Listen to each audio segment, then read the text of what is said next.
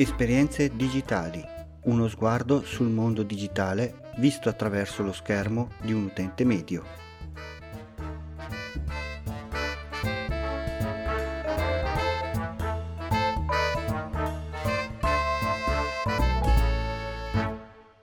Salve a tutti, benvenuti da Capo Geek e bentrovati alla puntata numero 32 di Esperienze digitali.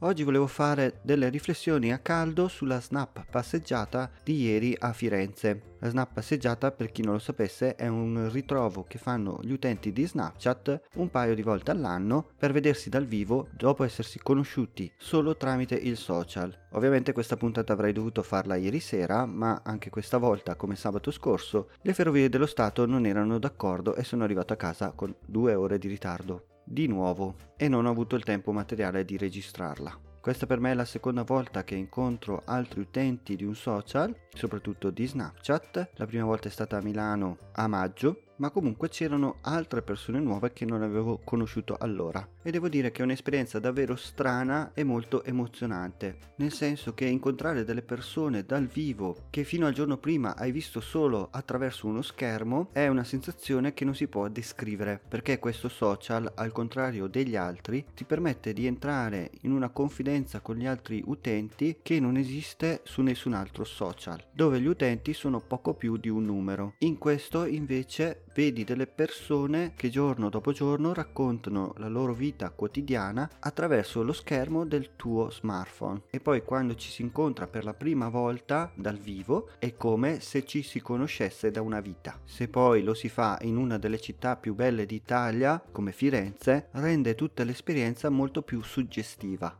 È un'esperienza che consiglio a tutti, almeno una volta nella vita, perché passare dal digitale al reale è un'esperienza che non può essere replicata in nessun altro contesto.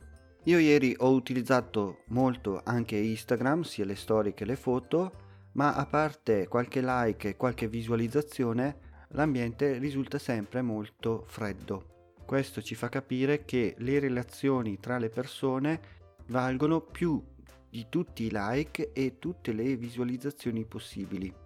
Non a caso si chiamano social cioè socializzare con le persone e non con dei numeri. Bene, dopo questa bellissima esperienza che ripeto tutti dovrebbero provare almeno una volta, concludo questa puntata ricordandovi che potete andare sul sito patreon.com slash capogeek per restare aggiornati su tutte le attività e tutti i progetti, compreso quello che ho lanciato la scorsa puntata, iniziamo a creare il tuo primo podcast e se volete potete diventare finanziatori e partecipare attivamente a questi progetti. Vi lascio con la solita frase che dice sempre mia moglie, anche oggi abbiamo imparato qualcosa, non possiamo morire ignoranti.